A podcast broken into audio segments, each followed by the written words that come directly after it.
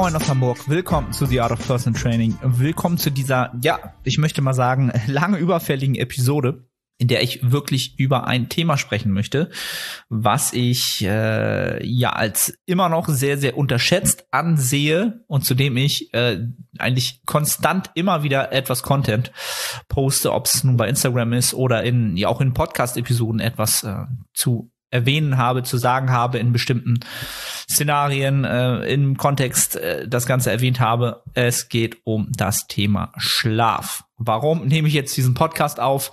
Weil ich es gut finde, dass das Thema mittlerweile deutlich mehr Aufmerksamkeit bekommt und auch äh, den Stellenwert eingeräumt bekommt, den er verdient hat in unserem äh, Bodybuilding. Prozess, den wir halt alle durchlaufen, in dem wir halt nach maximaler Hypertrophie streben, in dem wir halt einfach schauen müssen, dass wir immer eine bestimmte Abfolge an ja, eine Kaskade an Wachstum durchlaufen, nämlich den Reiz, den wir durch das Training setzen, die Regeneration, die wir danach brauchen, um danach die Adaption zu erfahren, also das Wachstum. Ja, immer diese drei Parameter laufen halt immer ab und das ist halt das, was wir brauchen, ja. Und der Parameter oder der, der Faktor in der Mitte, die Regeneration, die ist halt sehr, sehr, sehr wichtig, dass diese halt effizient vonstatten geht und Schlaf ist halt in innerhalb dieses, dieser Abfolge ein ganz, ganz wichtiger Faktor für die Regeneration. Es ist nicht der einzige Faktor, um Gottes Willen, nein, aber es ist ein sehr, sehr wichtiger Faktor und ein sehr, sehr machtvoller, potenter Faktor für unseren Prozess. Und ähm, ich bin ja auch jemand, der in der Vergangenheit, ja, und auch in der gar nicht zu langen Vergangenheit, sehr oft seine Schlaf Schlafparameter gepostet hat bei Instagram. Also ich habe da eine App benutzt, die heißt Autosleep, weil ich da auch ganz oft nachgefragt werde. Autosleep heißt diese App, funktioniert mit der Apple Watch zusammen und die wertet halt aus, wie viel Zeit man im Bett verbracht hat, wie viel Tief Tiefschlaf man hatte, wie die Herzfrequenz war in der Zeit. Und ähm, ja, die habe ich halt ähm, genutzt, um meinen Schlaf entsprechend zu monitor monitoren oder zu tracken und dann zu analysieren und entsprechende Anpassungen vorzunehmen. Und dieser Schlaf ist halt seit der Wettkampfvorbereitung letzten Jahres halt sehr, sehr gut. Ja, und ähm, das werde ich halt wirklich ständig gefragt, wie bekommst du es hin?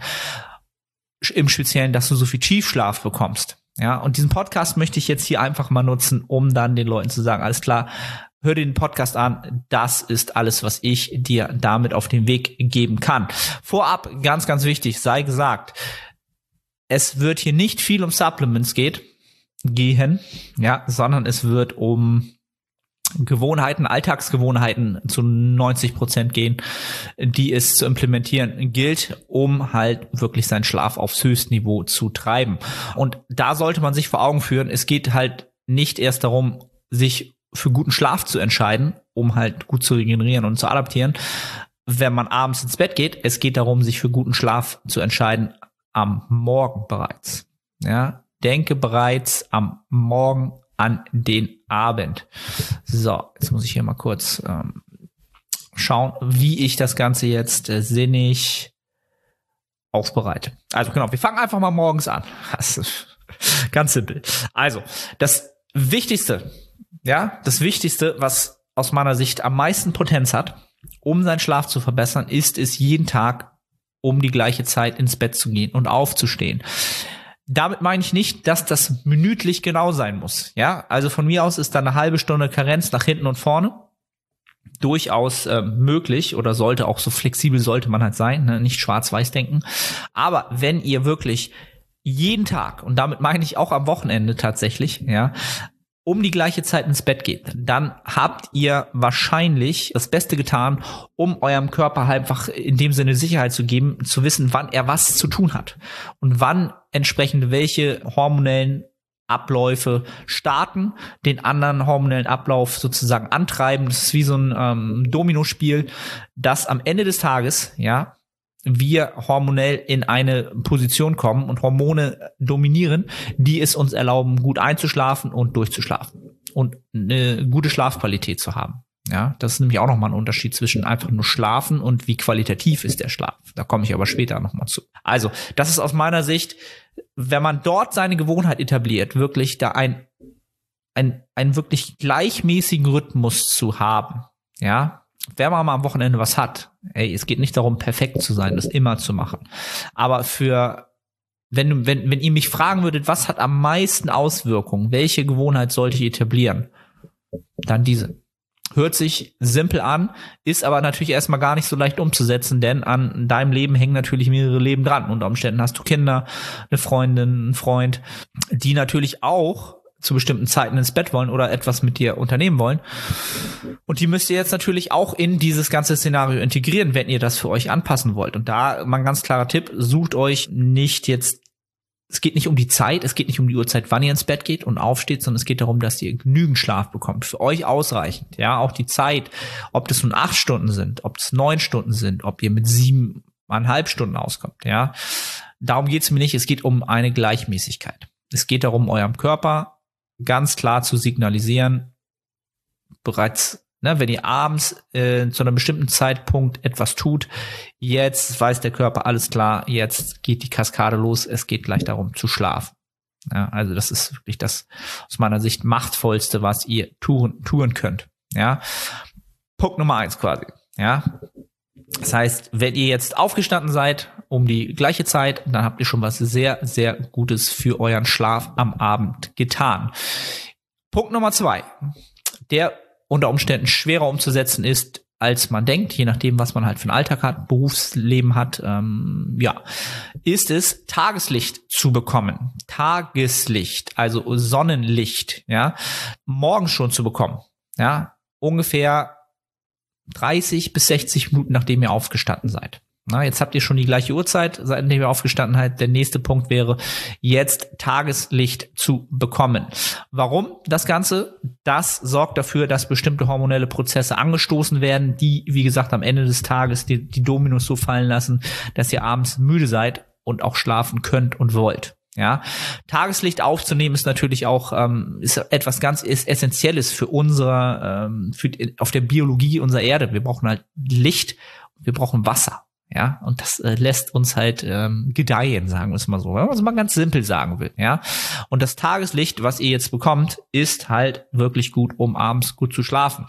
Und es ist natürlich auch nicht verkehrt, einfach mal wieder draußen zu sein, Licht zu bekommen, Luft zu bekommen, frische Luft zu bekommen. Ja, also es ist quasi etwas, was den Tag gut starten lässt und ihn am Ende aus, gut ausgehen lässt, lässt. Ja, ganz, ganz wichtig zu wissen. Jetzt kommt natürlich die Frage auf, ja, Arne, reicht es, wenn ich am Fenster sitze? Nein, tut es nicht. Wenn ein Fenster dazwischen ist, ist halt diese Aufnahme am, am Tageslicht durch eure Pupille. Es muss halt wirklich auf euer Auge kommen. Ja, gedämpft. Also keine Sonnenbrillen nehmen. Nicht, es reicht nicht im Auto zu sitzen. Es reicht nicht am Fenster zu sitzen.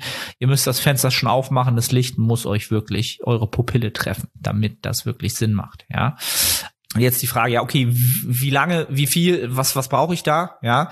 Also, wenn überhaupt schon Licht da ist, wenn ihr aufsteht, das ist halt schon mal ein, das eine Problem. Ja. Also, gehen wir mal davon aus, es ist Tageslicht, wenn ihr aufsteht, nachdem ihr aufsteht, 30 bis 60 Minuten danach. Und ihr habt auch noch Zeit, rauszugehen. Ja, dann reicht es sozusagen, wenn die Sonne scheint, reichen 10 Minuten aus.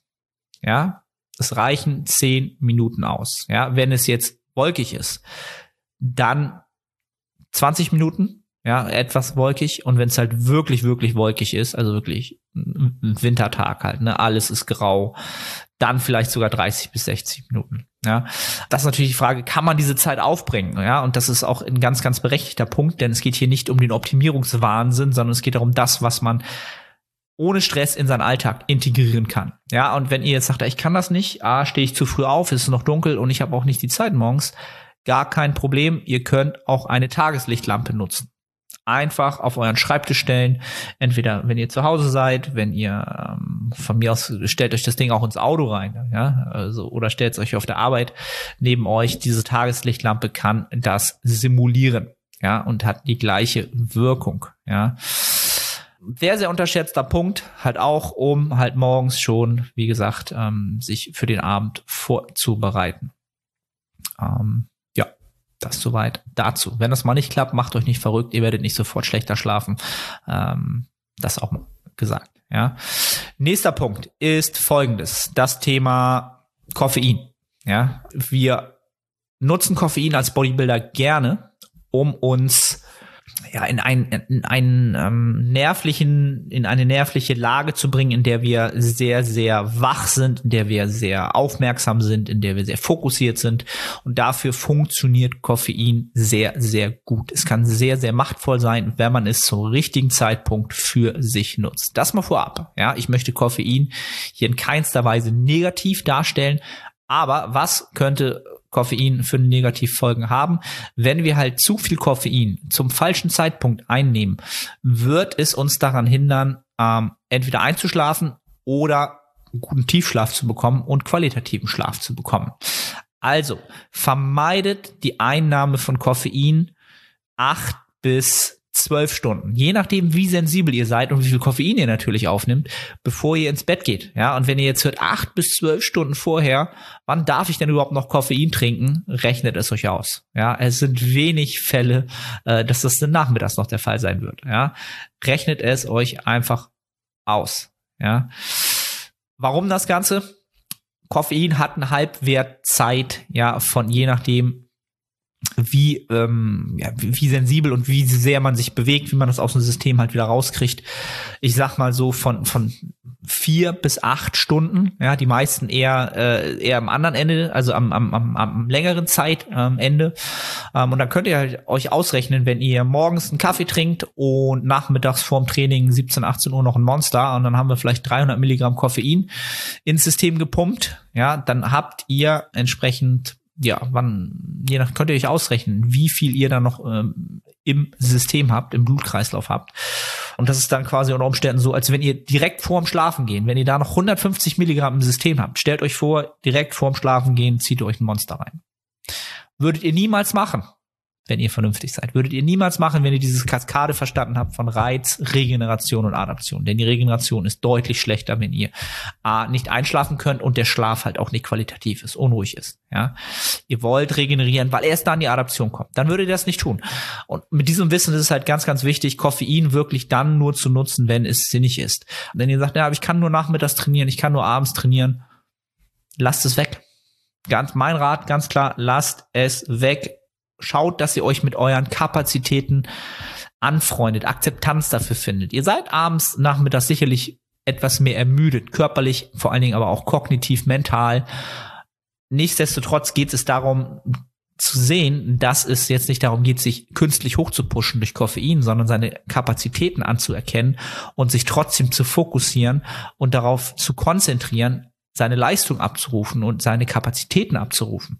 Und da könnt ihr euch nicht auf externe Unterstützung verlassen immer und sagen, ich brauche mein Koffein, sonst kann ich nicht trainieren.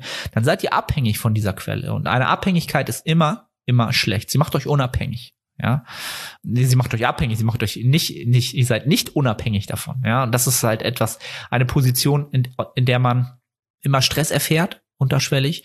Und Stress wiederum, ja, auch einer, das ist ein, auch ein ganz, ganz großer Faktor, wenn es um die Regeneration geht. Den wollen wir halt ähm, moderieren, minimieren, wirklich nur Stress für uns nutzen, wenn er für unseren Prozess wieder sinnig ist. Stress in Form von mechanischer Last, Stress in Form von metabolischen Stress. Ähm, ja, das ist der Stress, den wir wollen jeglichen anderen Stress, also nicht jeglichen, das müsste man jetzt nochmal differenzieren, nicht, jeglichen, aber den Stress, den wir uns ähm, selbst kreieren, der jetzt kein Trainingsstress ist, den wollen wir halt nicht haben. Denn Stress ist etwas, was wir ähm, ja außerhalb des Trainings nicht brauchen, das unsere Regeneration halt hemmt. Ja, und ähm, warum sollten wir das tun? Also, das einmal zum äh, Thema ähm, Koffein. Ja, Weiterer Punkt, den ich jetzt so aus meiner Erfahrung heraus, rein aus meiner Erfahrung heraus, als nicht so akut ansehe, ist es halt am Nachmittag nicht mehr zu viel Tageslicht, also was heißt Tageslicht, mehr zu viel, vor allen Dingen nicht mehr so viel Blaulicht auf die, auf die Iris zu bekommen. Ja, warum? Weil das dafür sorgt, dass es halt unser, auch wieder unser Nervensystem aktiviert, ja, und wir schlechter in den Schlaf finden. Ähm, Blaulichtblocker können da halt auf euren Computerscreens oder auf dem Telefon oder halt ähm, eine Brille, so eine, so eine Gelblichtbrille, äh, die sieht so gelb aus, die filtert halt Blaulicht raus, kann da helfen. Wie gesagt, das am Nachmittag oder am, am, am Abend dann ähm, vermeiden, ja. Also wenn ihr halt abends noch eine, eine Folge Netflix guckt, dann könnte man überlegen, ob man sich diese Brille aufsetzt. Warum sage ich, dass ich das nicht so als akut empfinde? Weil ich äh, sehr, sehr viel damit rumgetestet habe. Ja, ich nutze das definitiv selber nicht. Ja, was nicht heißt, dass es für euch sehr, sehr wirksam sein kann. Ich bin aber auch kein Individuum, was auf Blaulicht sehr, sehr stark reagiert. Ja, weil ich halt aber auch diese ganzen Parameter, die ich eben schon besprochen habe, sehr, sehr gut nutze. Kann einer der Gründe sein, warum es meinem System völlig egal ist, ob ich noch eine halbe Stunde vorm Schlafengehen noch ähm, eine aufregende Folge Netflix schaue und vor allen Dingen das Blaulicht bekomme. Hab aber auch sehr, sehr viele Klienten, bei denen es halt genau andersrum ist, für die das sehr, sehr gut funktioniert und sie besser in den Schlaf finden. Ja. Grund, warum ich das äh, glaube, dass es bei mir nicht so relevant ist, ist einfach der, dass ich mein Stressmanagement eigentlich auch grundsätzlich sehr, sehr gut äh, handle oder da auch ein gutes Niveau habe oder das sehr, sehr gut moderiere. Ja, ich habe auch die Erfahrung gemacht, dass ich in einem Kalorienüberschuss da deutlich weniger drauf reagiere auf Blaulicht. Sobald mein Körper natürlich mehr Stress ausgesetzt ist, einem Kaloriendefizit, ähm, ja, reagiere ich da vielleicht schon ein bisschen mehr drauf. Das mal so als kleine Anekdoten oder Kontext, um zu verstehen, was die Mechanismen dahinter sind. Wenn ihr tagsüber ein Nickerchen machen wollt, Naps, ja, dann ähm, schaut, dass sie nicht zu lange ausfallen. Ich würde sagen, nichts über 30 Minuten, ja, aus meiner Erfahrung heraus, nicht über 30 Minuten, weil diese natürlich dann auch schon in den Abend hinein den Schlaf und diese hormonellen Kaskaden halt, ne, von äh, Serotonin, Melatonin, die halt ablaufen müssen, äh, beeinflussen können und uns daran hindern, vielleicht schlechter in den Schlaf zu kommen oder schlechter zu schlafen. Ja, Naps können sehr, sehr machtvoll sein. Äh, Gerade dazu eine sehr, sehr interessante Studie gelesen, ähm, dass man vor allen Dingen Naps in Kombination mit der Gabe von Koffein vorher, ja, also ihr gehört euch eine, eine Dose Monster, bevor das Koffein sozusagen reinkickt, ja, holt ihr euch Nap und wenn ihr aufwacht, kickt das Koffein gerade rein und ihr seid fresh as hell. Ja, jetzt keine Empfehlung. Ich habe selbst auch noch nicht ausprobiert aber es kann, äh, hört sich durchaus sinnig an, kann sinnig sich als sinnig anhören, gerade vorm Training vielleicht, halte ich euch auf dem Laufenden. Das mal so als Episode zwischendurch. Das soweit dazu. Und jetzt zu dem Faktor oder zu der, zu dem Teil, den ich halt auch sehr, sehr, als sehr, sehr wichtig erachte, ist nicht die Morgenroutine, die habe ich ja eben schon besprochen, sondern auch die Abendroutine.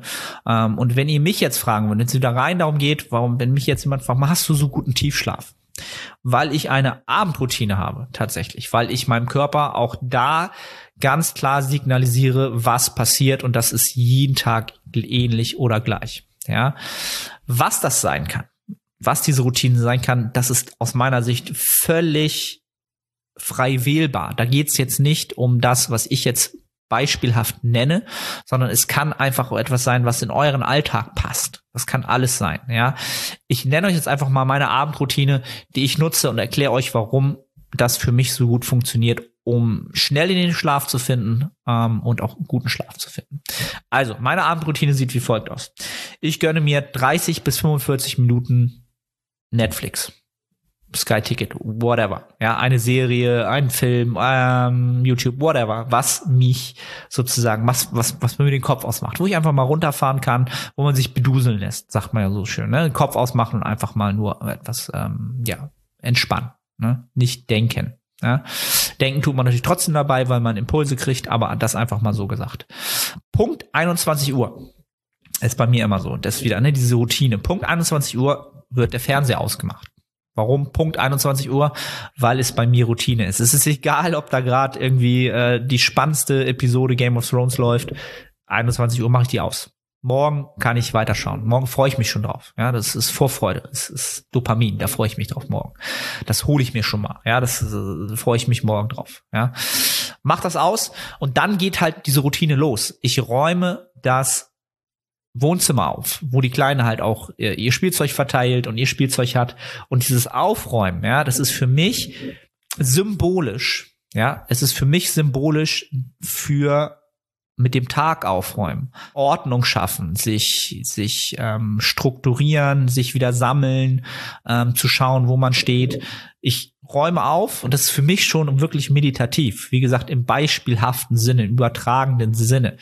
Dann ist das Wohnzimmer aufgeräumt. Ich schaue mir das an und freue mich, dass das aufgeräumt ist. Ich bin aufgeräumt, es ist keine Unordnung in meinem Leben in dem Moment. Dann gehe ich in die Küche. Ja, schau noch mal, dass ich meine Subs nehme, die ich am Ende des Tages nehme. Komme ich gleich noch mal am Ende zu, ähm, was da für den Schlaf mit relevant sein könnte. Nehme meine Subs ein, meine Sub-Supplemente ein, ja. Und dann, ja, mache ich unten alles ready, schließe die Tür ab, ähm, hab halt meine komplette Routine, wirklich wie ein Roboter, aber ganz entspannt, ruhig, eins nach dem anderen und komme immer weiter runter. Und dann gehe ich halt duschen. Ja, und äh, Duschen ist jetzt zum einen durchaus auch vom Mechanismus positiv, weil durch eine warme Dusche der Körperkern runterkühlt, ja, und es durchaus Sinn macht. Ja, ähm, wir können einfach besser einschlafen, wenn wir in einem kühlen Gefilde sind. Ja, also zum Schlafumfeld, zur Schlafhygiene noch mal ganz kurz zwischendurch. Der Raum sollte kühl sein. Ja, im besten Falle sogar 16, 17, 18 Grad. Ja, das ist, ist schon relativ kalt und absolut dunkel. Das wäre ideal, um Schlaf zu finden, weil der Körper dann sozusagen ähm, von der Körpertemperatur, ja, ganz, ganz wichtig, ähm, gut in den Schlaf kommt. Körpertemperatur ist halt auch nochmal ein Thema, ja, was stark unterschätzt ist, was sehr, sehr großen Einfluss hat auf unseren Alltag, will ich jetzt hier aber nicht überschneiden lassen. Ähm, könnte ich auch nochmal eine Podcast-Episode zu machen. Gibt auch sehr, sehr interessante Studien äh, zu zur Leistungsfähigkeit im Training zum Thema Kühlung äh, der Hände, Füße, ähm, wilde Sachen. Aber dazu mal mehr, wenn ihr Bock dazu habt, äh, lasst einen Kommentar unter dem YouTube-Video hier, dann baller ich dazu was raus. Immer Interaktion, Algorithmus befeuern. Das soweit kurz dazu. Also ich dusche und das Duschen ist für mich halt A hat einen mechanistischen Vorteil, aber B ist es für mich viel, viel wichtiger, dass ich hier jetzt wirklich 15 bis 20 Minuten Zeit habe, in der ich keine Impulse bekomme, außer körperlich, Flüssigkeit, Temperaturwahrnehmung. Aber ich habe keinen Bildschirm mehr. Mein Handy ist in der Küche, Fernsehen ist aus, ich spreche mit niemanden, ich interagiere nicht, sondern ich kann mich wirklich A, mit der Vergangenheit beschäftigen, vielleicht was ist heute passiert. Ich bin, ne, also das, das ein, das Waschen, Haare waschen ist ja völliger Automatismus. Da muss man keine, das machst du, ohne dass du darüber nachdenkst.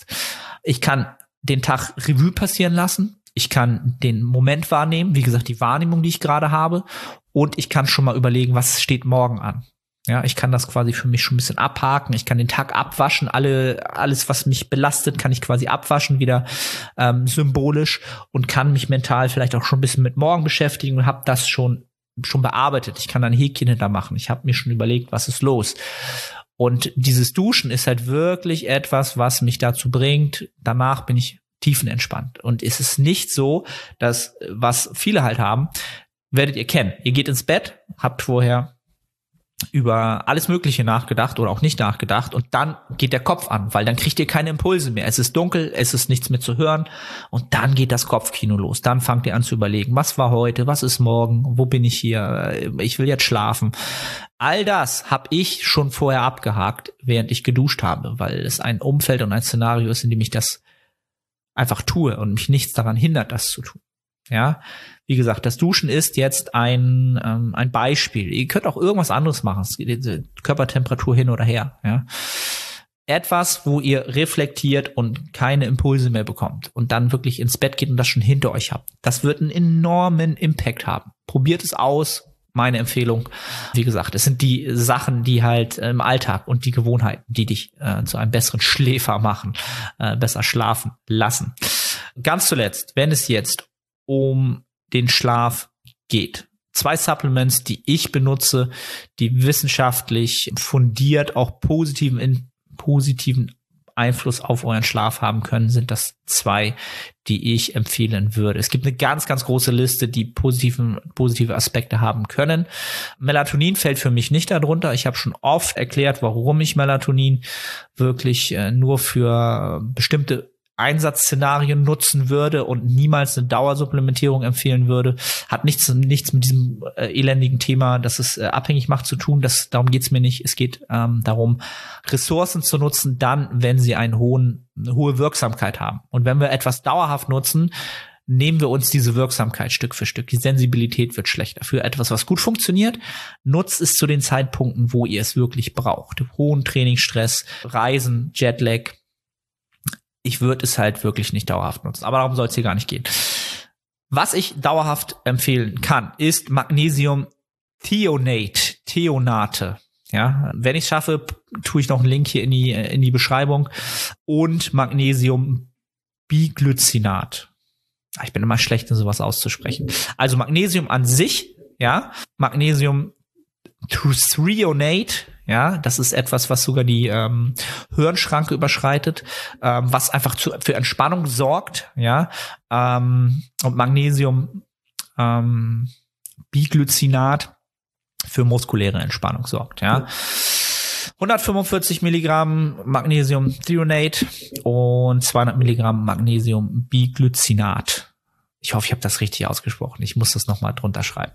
Ja, ähm, für, für einfach für die Entspannung des Körpers. Ja, das sind die einzigen beiden, die ich empfehlen kann. Es reicht vielleicht auch eins, kann beide nehmen. Ich benutze aktuell wirklich nur das Erstere tatsächlich. Auch wieder, warum? Weil ich einfach super Schlaf habe. Ja, ich muss nicht noch mehr supplementieren, um noch einen besseren Schlaf zu haben.